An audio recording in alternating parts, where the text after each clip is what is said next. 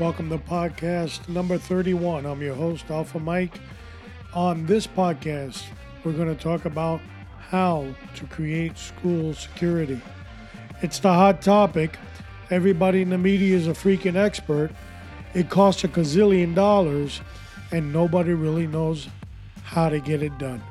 Some people have even advocated about giving guns to teachers.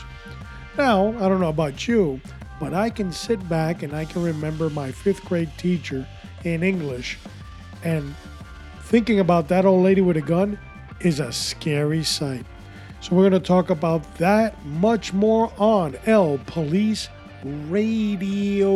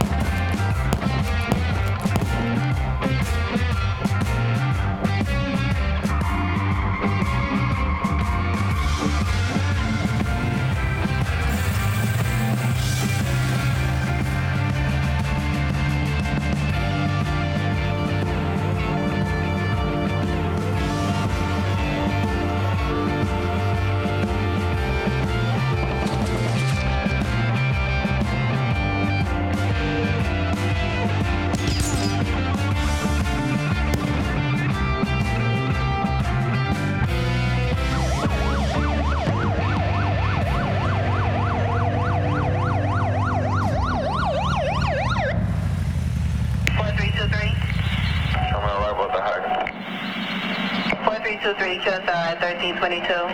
LPoliceRadio.com.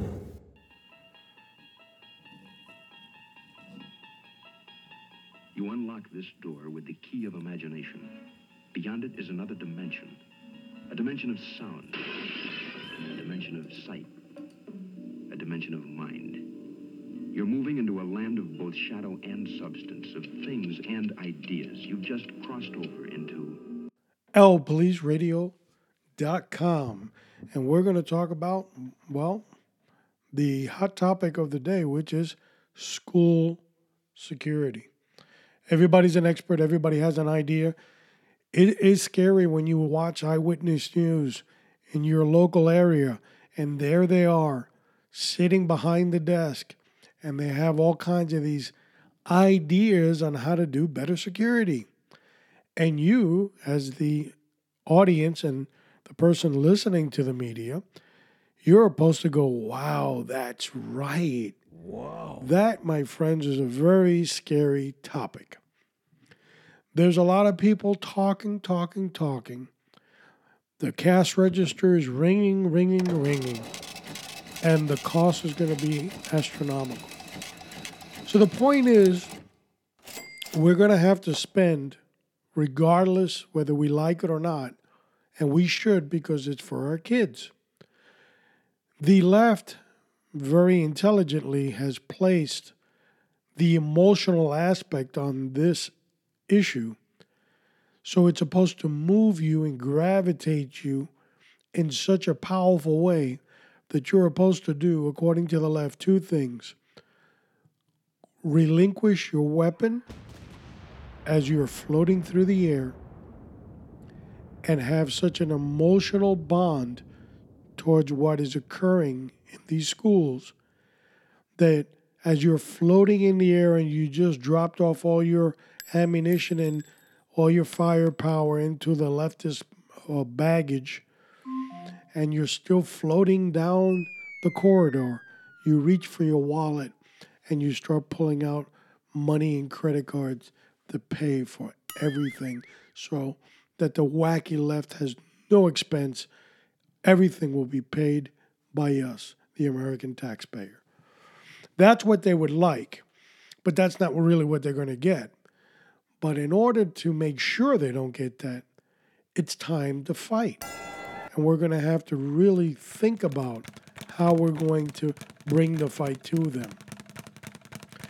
It's no secret, folks, that right after the event in Parkland, which was horrifying, and we know that, uh, the left moved right in. Now, Broward County, being a very democratic um, area in Florida, it was no surprise to me. They moved right in, they capitalized on it. Like any socialist, they did not think twice about taking advantage of a tragedy. So they swooped right in and they started uh, reaching for our emotional wallet, our emotional heart, our emotional blood pressure.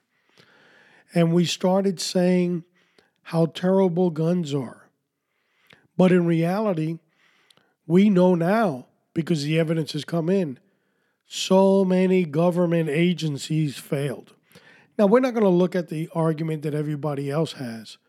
Well, you're trying to take my gun, and what happened? The government programs that failed.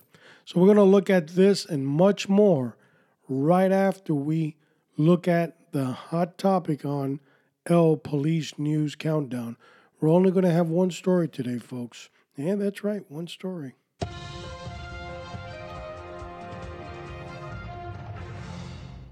I gave the lady a day off, so I'll just say it. One.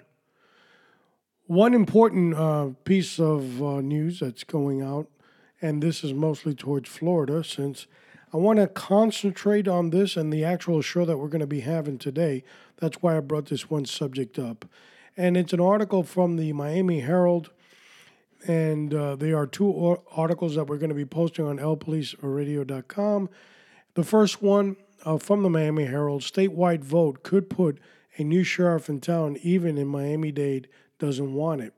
And we'll post that one. And then there's another follow up one to that, which basically says if Miami has a sheriff, he would run, but electing a top cop is a bad idea. He says. And we'll tell you who he is in a, in a minute. But I'm going to give you a little bit of background. Back in the uh, late 50s, um, Miami Dade, back then was Dade County, they did have a sheriff and it was an elected position. Well, Dade County had a uh, resolution before the entire state of Florida in 1956, which was the Home, Homeland Charter, which kind of rules the Constitution for Miami Dade County. Well, the voters of Florida said, yeah, yeah, you guys can have your own Constitution, leave us alone.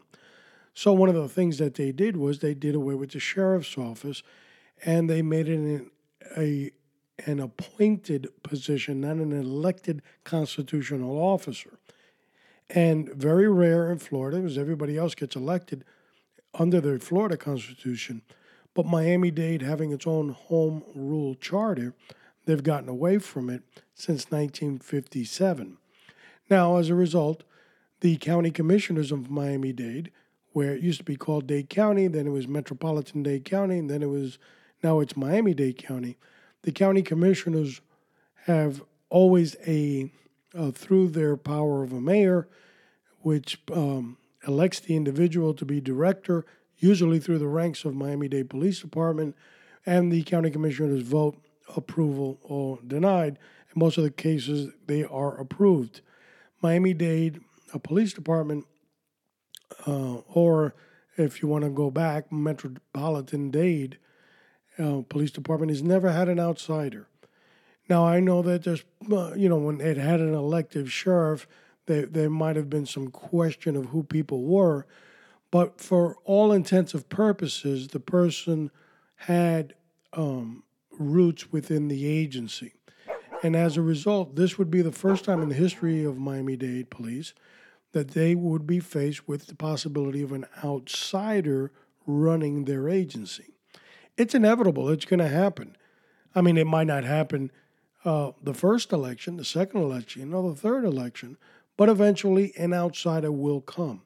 But before we jump our guns, because there are many people and many politicians in Miami Dade that are saying, oh, oh, wait, wait, wait, wait, wait, wait, wait, this hasn't passed yet. And that's right. It does have to go in front of a referendum. It does have to be placed on a ballot in November for the 2018 uh, election. But this is not the only thing on the uh, the ballot. There are other counties in Florida.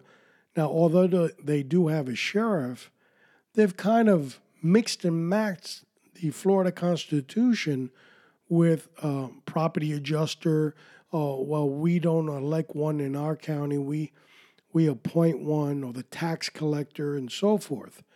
And everybody, all these counties that have been doing this, and it's been a little bit of a tidal wave, getting away with it. They point towards Miami Dade.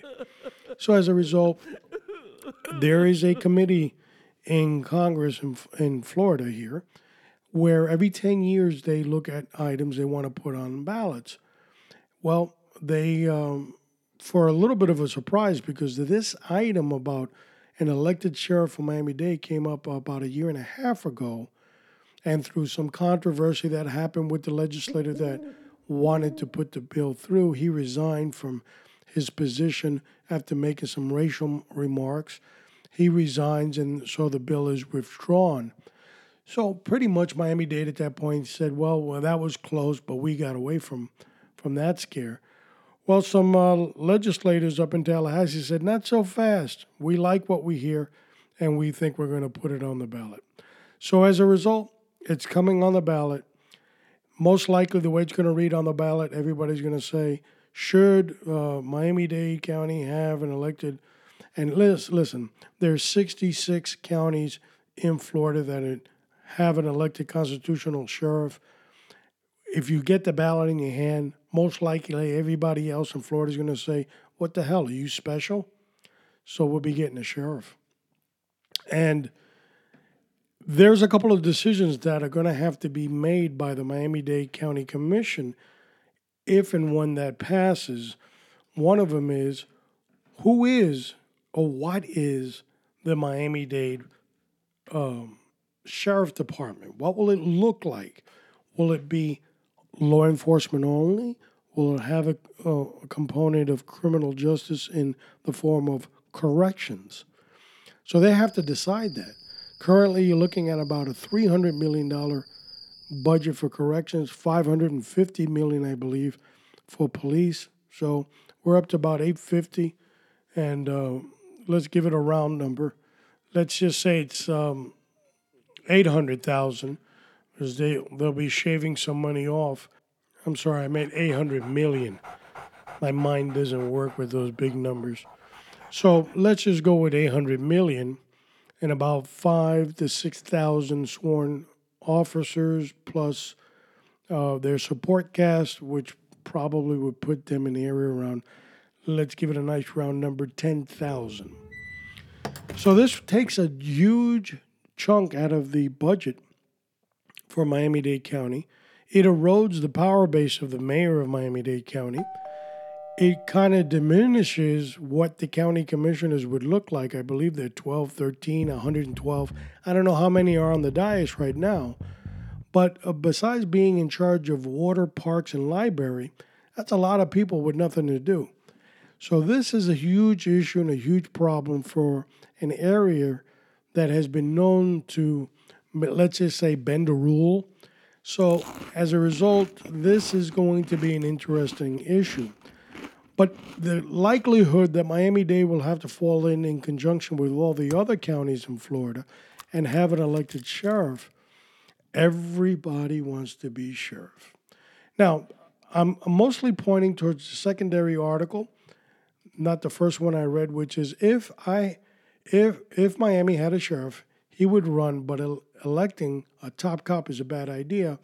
And this goes into Hialeah Mayor Carlos Hernandez said he would consider running for sheriff of Miami-Dade County if voters approved the constitutional amendment in November that would require elections for county top uh, police job. Now he goes on about his experience, 22 years, and they've got a misquote here in the article. It says he was police chief he was uh, a lieutenant, uh, if I remember correctly, in Hialeah, with 22 years of experience.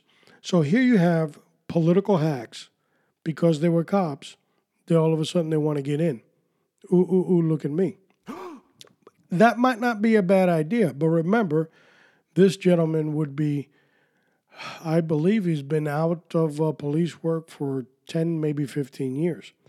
That's a long time to say I was a cop, and you know, you know, once a cop, always a cop. Okay, we got that, but that's a long stretch. And uh, of course, in the Miami Dade side, Commissioner Joe Martinez wants to run, and he was a lieutenant over in Miami Dade Police Department.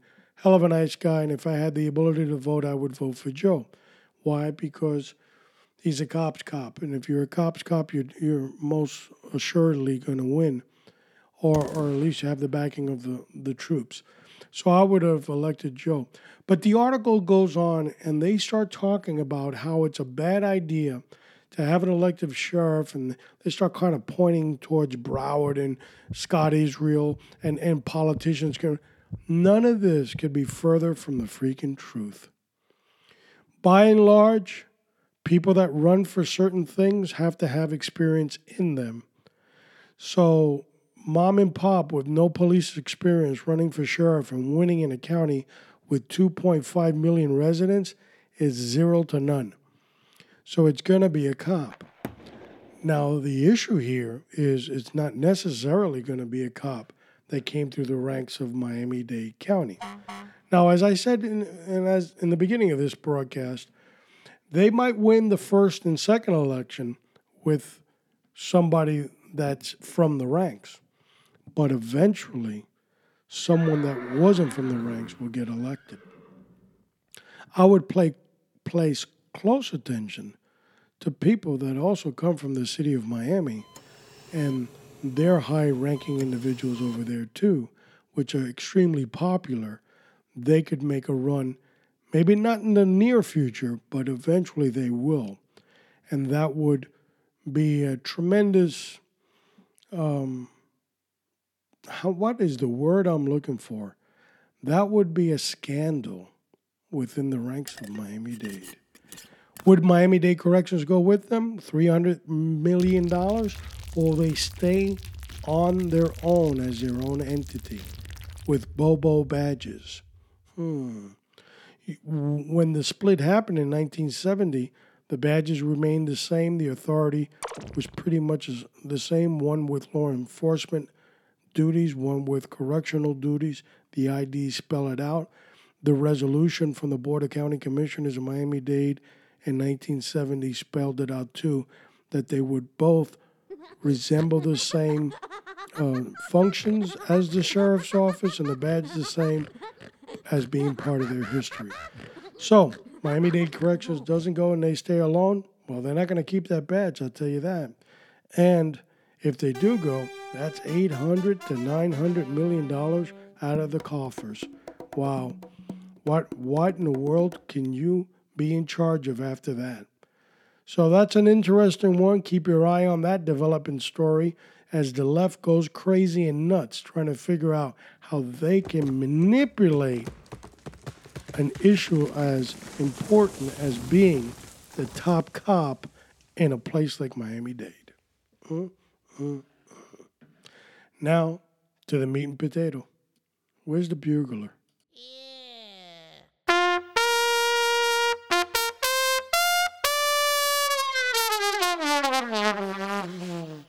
Bugle is getting worse every time I hear him. School security. Everybody's an expert. Everybody wants to do something. Well, we're going to give our little two cents in, and let's see how we go.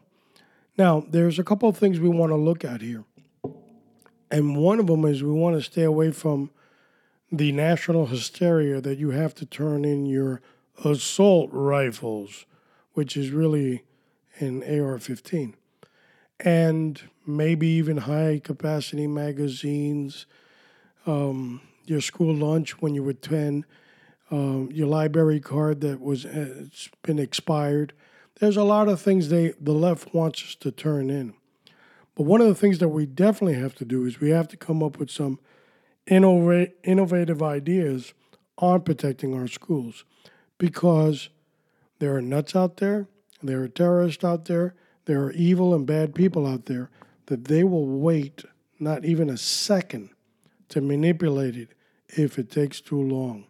Florida has really moved on this subject, and they've come up that I believe it's by June of 2018 even though school will go into recess during the summer, and I believe they start in end of August, September, uh, there will be a school resource officer in place in every school in Florida. you're seeing over and over on the news in Florida, there are a lot of uh, sheriffs complaining in certain municipalities that have schools too. I don't have the money for this. So they're basically taking the money out of uh, other grants that they've had. They're kind of stretching them, like uh, community policing and, and DARE and all these other programs. And they're saying, well, uh, this will buy us time. But there's a shortfall. Basically, whenever there's a shortfall, that means you, the taxpayer, are going to fit the bill eventually in the future. So, whether it's Florida, Georgia, California, wherever you're from, school security issues are going to impact your wallet at some point. But here on lpoliceradio.com, we have always advocated about having a spot for retirees. We have had many shows, it's one of our hot topics that we've said there's a lot of people retiring, leaving. A wealth of information is going out the door on a lot of agencies 20, 25, 30, 35, 40 years of experience. And a lot of old timers, not necessarily because of the money, because their retirements are pretty good, they are a little bored at home and they would love nothing more than achieving two goals. One, getting maybe a little part time on the side, maybe two to three days a week in law enforcement to supplement the active officers that are out there, and a small little stipend to cover their uh, insurance policies that they uh, usually pay a portion out of pocket. So everybody would be happy on these end. It is so important that these retirees keep functioning. More and more, we're seeing a lot of them um, pass pass away, and I can tell you from experience, and we're going to talk about that a little later on this show. And it's important so we get that experience going, we get those old timers geared up and cranked up, and gives them a little bit more life into them, and the benefit to the communities outweighed tremendously. And on a type a part-time basis, it's uh, pretty reasonable economically for everybody. But they're not looking at this. They're not looking at this, folks. They're talking crazy concepts about arming teachers. Now, here's two points that I have against arming teachers. Now, I don't have a problem with arming a teacher that is an NRA or very accredited school of firearms certified as an instructor. Okay. And you now want to be armed within the confines of the school grounds. Don't have a problem with that. Now, the other thing that we would have to cover with that specific teacher slash instructor firearms guy or girl, we would have to now have a distinguishing suit, distinguishing costume, distinguishing something. So when the good guys rush into the building, they don't mess up with the teacher, assuming that that's the shooter, and bang, bang, you're dead. So those two issues need to be corrected. As I said in my intro, I can go back and think about fifth grade and my English teacher and horrified to even think that old lady with a gun. Now, some people in law enforcement, and you know who I'm talking about, you've seen them out on the range next to you have no business touching a gun, but they have a uniform and a badge, so the gun comes with the costume. They're there. Imagine a part time gunslinger slash teacher slash whatever is going on in the teacher world nowadays, because if they're either not on strike, they're sleeping with a minor and you're putting all this in one basket. So I personally would stay away from that concept right now. But the sheriff over in Polk County, Grady Judd, has, I believe it's called the Patriots program. We're going to look at we're going to look that up and verify that that's the name of of the program. And on that program, they kind of certify you not only in firearms, they certify you as um, reserve deputy sheriff. So there's a little bit more to it. So that means you have the duty, you have the training, you have the duty to act, you have the authority. There's a different mindset that goes with that. So I really like that program. I think that if the teachers is going to raise their hand, that's very valid. That's very honorable on their part. And that should be recognized. But just to say, okay, you know, bring in the, pist- the, the pistola tomorrow, you're good. And then you show up with a Mexican sombrero and two, two revolvers, that's not a good idea. So we want to regulate it. And what better program than to make them reserve deputy sheriffs through this program? Like it, think it needs more study and maybe a little trimming of the fat as far as hours. Because let's be real, they're not really going to work out in the street. They're going to just do duties within the school grounds. So it's a good idea. So imagine, imagine if you will, like the guy says on on Twilight Zone, a world where there would be retirees, okay, law enforcement working maybe two to three days in the school, and certified firearms reserve deputy sheriff teachers and school resource. That's a pretty good world. We might be missing a couple of other things.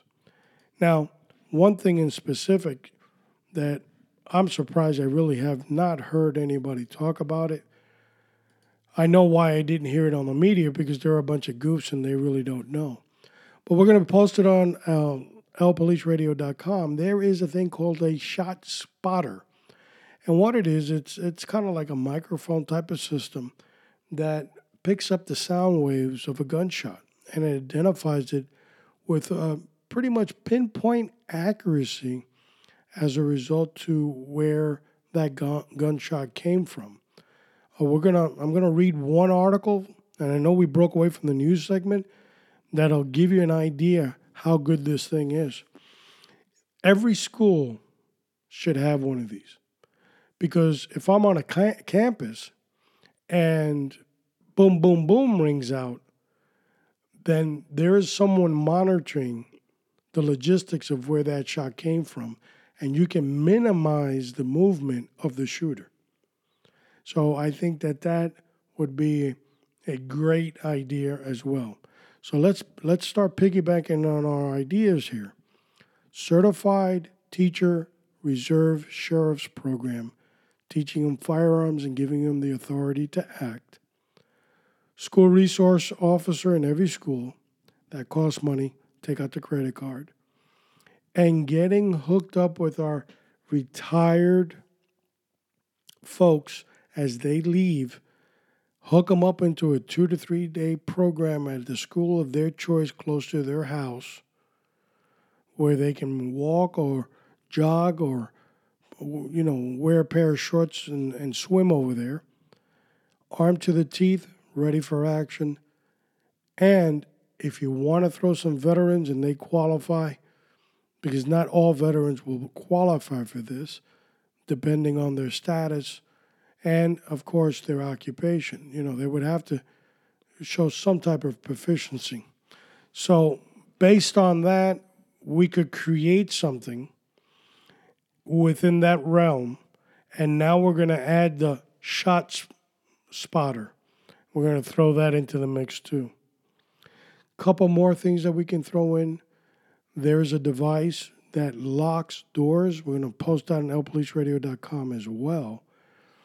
A little bit on the expensive side because imagine uh, as if you can like the twilight zone says a world that has these locked doors that it would be like a plate that prevents the door from opening.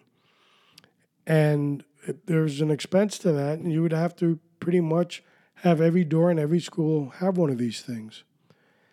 So that might be a long term objective, maybe strategically placed. Um, I think uh, with that whole team that we're assembling, they can go around specific schools and identify who would need this and who wouldn't. Um, teach on concealment and cover.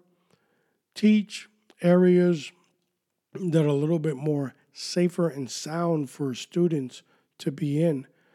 Um, the crazy concept of lock yourself in a closet, then having the entire media world tell everybody where you're locked in was a real bad thing for the protocol of school safety.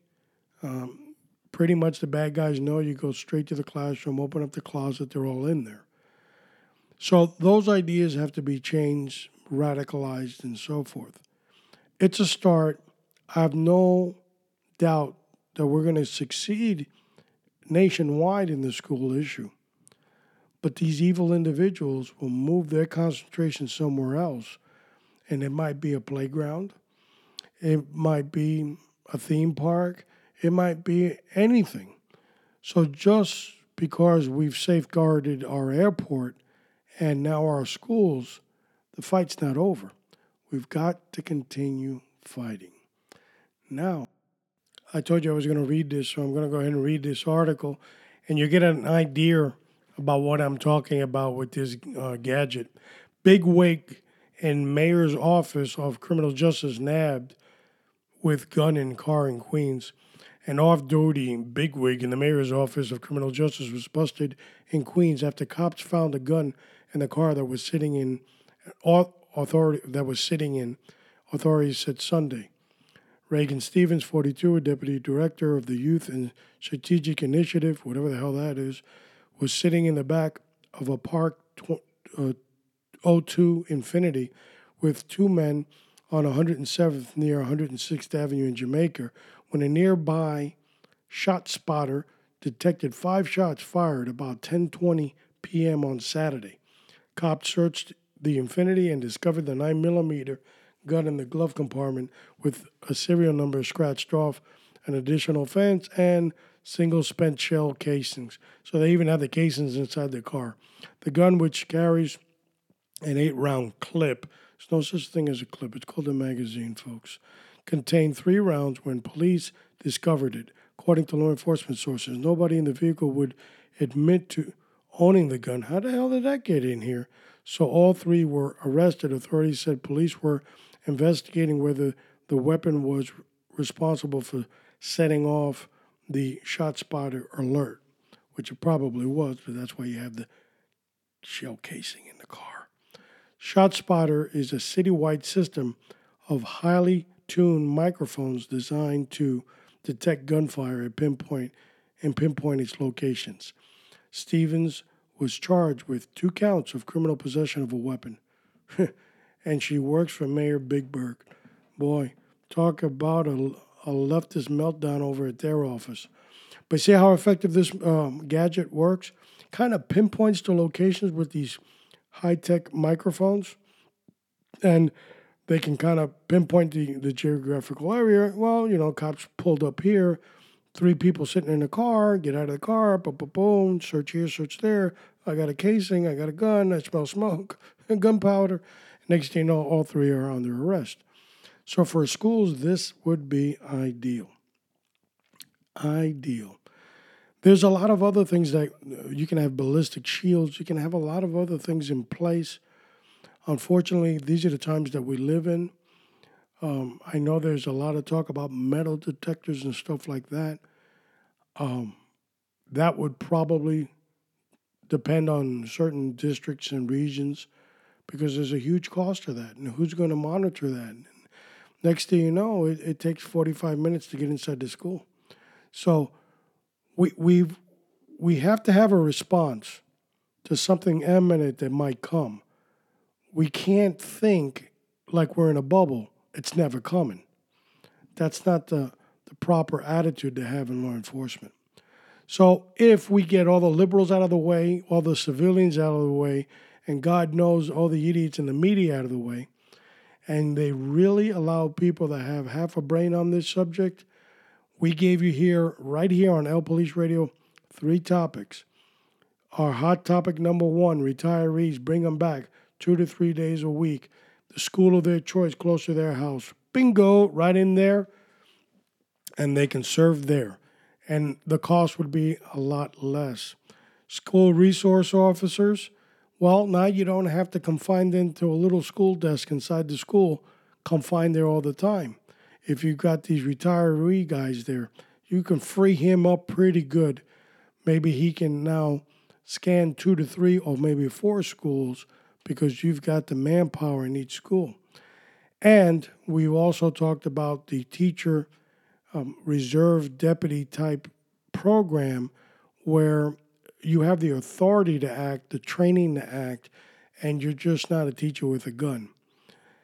And if we, of course, we have to identify distinguishing outfit for that individual.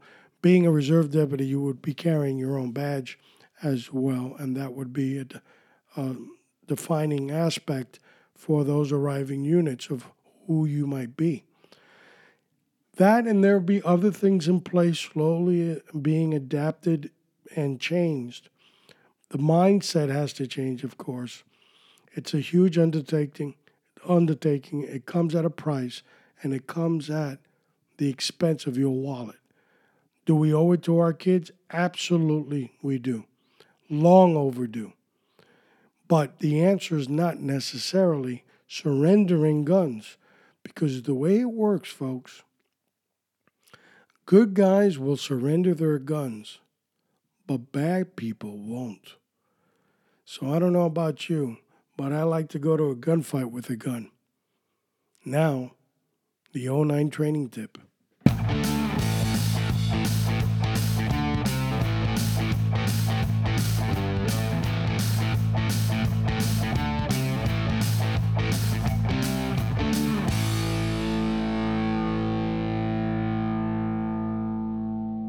Off duty carry. Everybody has a different position on off duty carry. But I'm going to tell you what the 09 training group's position is. You should be carrying the weapon that you feel most comfortable with. You should be carrying in a consistent manner, meaning if you're riding on your right side, if it should be hopefully within your waistband or inside the waistband. Ankles and stuff like that might be too slow of response. Remember that most of the time that when you go to use your weapon, the bad guy's already acted. That's why you're on the defense, they're on the offense. So by the time you go to act, game started already. So bending down and going for the ankle might be too late. So you want to keep it inside your waistband and at the ready and consistent carry.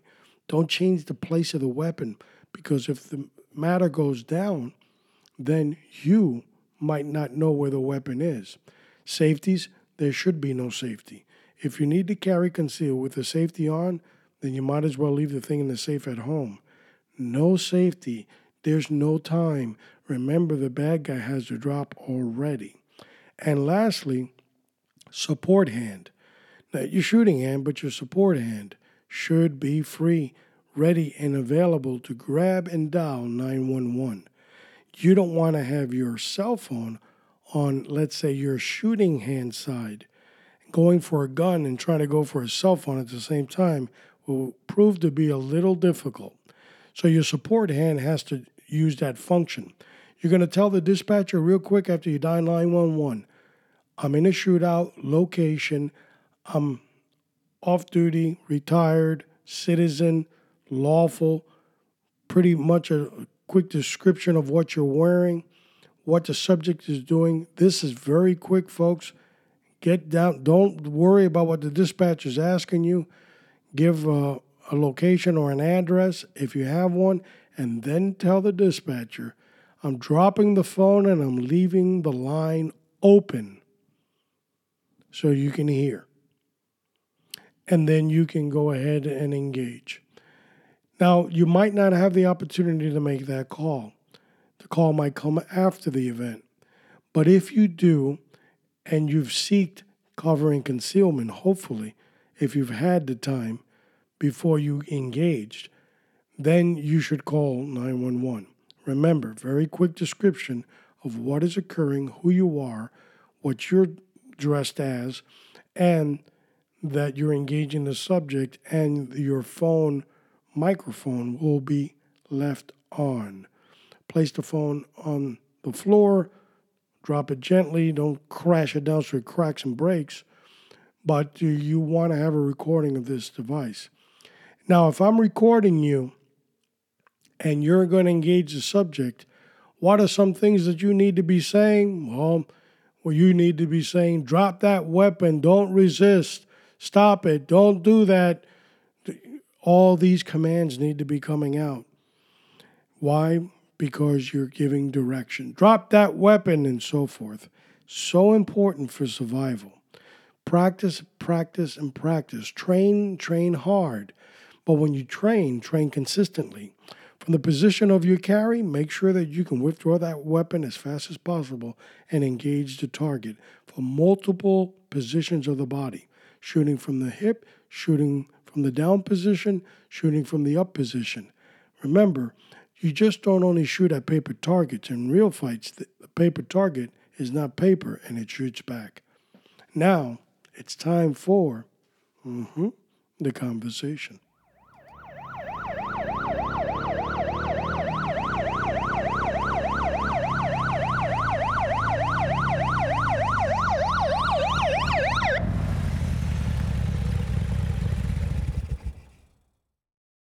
Recently, as a couple of um, days ago, I lost another very good friend.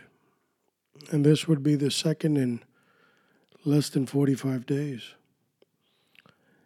And they both hurt. They both took an emotional toll on me. And the last one was a dear friend that will be very missed. You know, I'm going to have a show on who he was, and he was a big supporter of what I was doing on the radio show. And from early on, from 2007. And I want to talk a little bit about him. I want to talk about his sense of humor. I want to talk about his personality that at times was so confusing to so many people, but it was bigger than life. But there's that question that I have to ask. I asked when it happened, when he passed away, and I'm going to ask you today. You see, he had gotten sick. I had last spoke to him before he died, maybe three weeks prior and he had an addiction problem. If you don't talk about the truth, it won't set you free. And his addiction problem was alcohol. Well, he had called me three times consecutively intoxicated. The third time I told him, What's the point of giving me a call and you're intoxicated? You don't even have the ability to speak to me. He apologized and said, You're absolutely right. I'll do better. I'll call you tomorrow, pal. Tomorrow never came. A couple weeks went by, three weeks went by.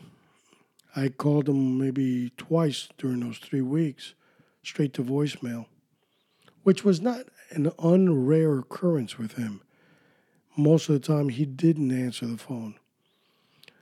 And he wasn't tech savvy, so he didn't know how to get the messages wasn't very interested in those things. So you just basically had to be patient and wait. He served for 34 years in uniform, retired, and two and a half years later, he's dead. His addiction overwhelmed him. His addiction became his God.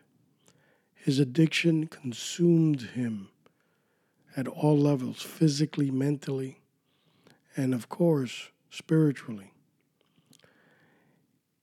His addiction for alcohol didn't have an alarm clock it could have started any day and it could have ended at any time.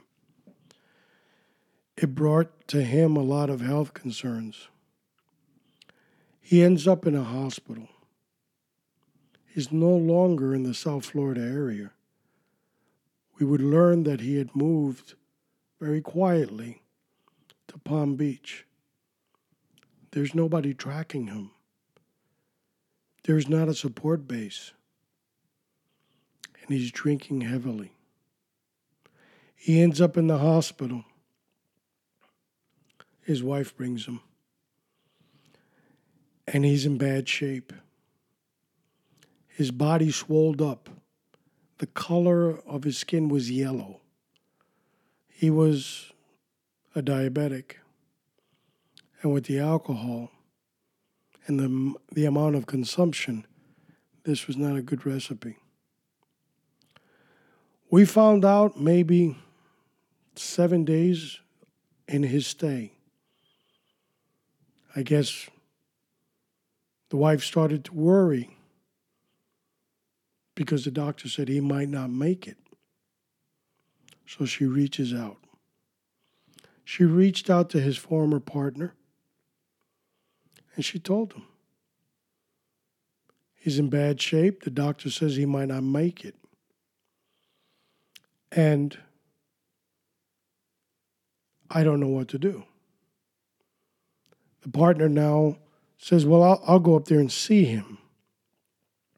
There's some confusion about when you can and when you cannot come see him. But that was resolved. They found out that visitation was 24 hours. He rushes up there the very next day and he sees him. Now, he was in a diabetic coma.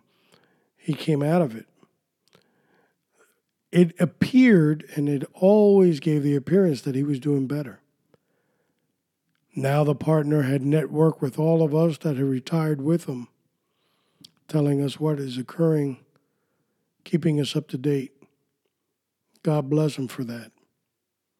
He did what a partner does. He carries and he watches your six. And he basically kept on telling us he's got a long road, but he looks like he's getting better.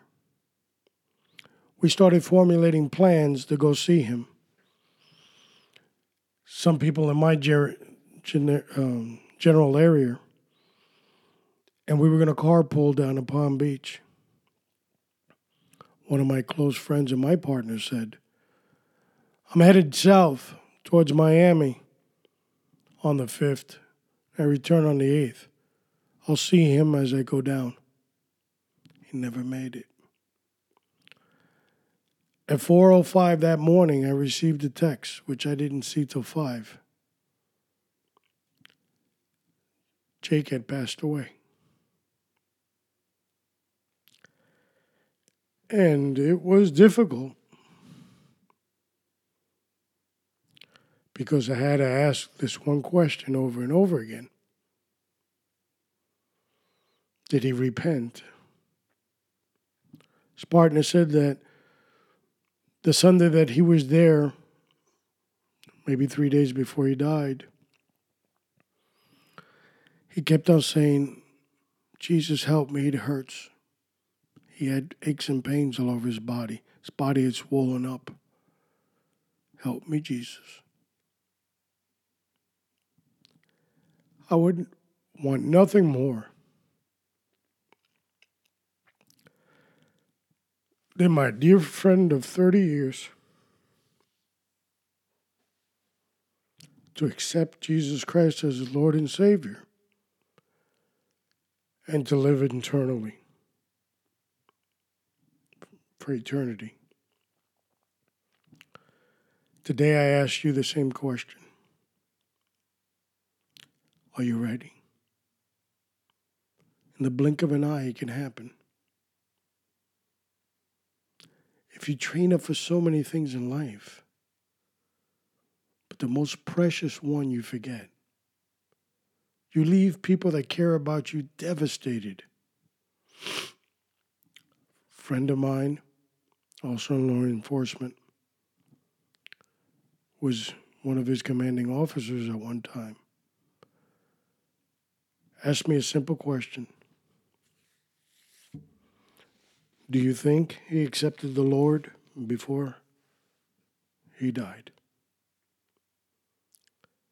God knows I want to say yes, but I don't know. Don't have a doubt. If you believe in the Lord Jesus Christ as your Lord and Savior, it's easy. Here are the steps. Recognize you're a sinner. Talk to the Lord. Ask Him for forgiveness. Have a pure heart when you ask. Have that heart that you could say, I've done things I haven't been proud of. Forgive me, Lord. Cleanse me with your precious blood that you shared, shed for me on the cross in Calvary. And save my soul. I accept you as my Lord and Savior, Jesus. And then your road and your relationship with Him starts. It's not an easy road, it's a thin, narrow, and difficult one to walk. But at the end, you'll have so much to look forward to. I don't know if my friend was saved. Somebody told me, well, you know, you people in that religion, maybe you can pray for his soul. It's not the way it works. God gave us free will to make the decision prior to death, not after death.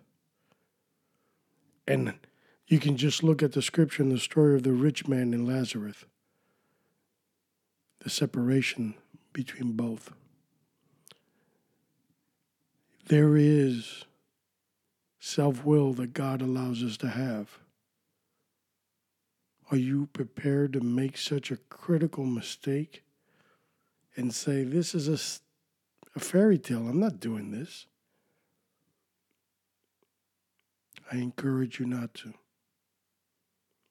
I encourage you to look towards the Lord Jesus Christ as the true living God, the way, the truth, and the life. I will miss my friend.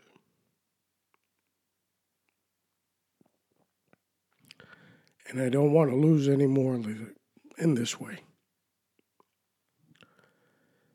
Sometimes your mind says to you, well, maybe I could have gotten down there. But it was like another friend of mine in law enforcement that committed suicide. He blew his brains out. His team was devastated.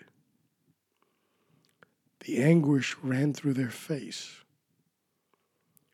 When we made eye contact in the funeral home, they broke down in tears. I know what was killing them was the guilt. Because they were all replaying in their minds, maybe I could have stopped it. It was that little thing he might have said or he might have done. And I sat on it. But I had a message from them that day. I told them, You might have had the ability to do that but God didn't send you to do it. If God would have sent you, you would have done it. That says a lot. If you believe in what I said, get in the Bible based church, making it the root as Jesus, nothing else. None of these fancy churches that the, the, the prosperity churches and so forth. No, one that will save your soul. A church that talks about the rapture, a church that talks about the living God. Study the Word because He'll talk to you.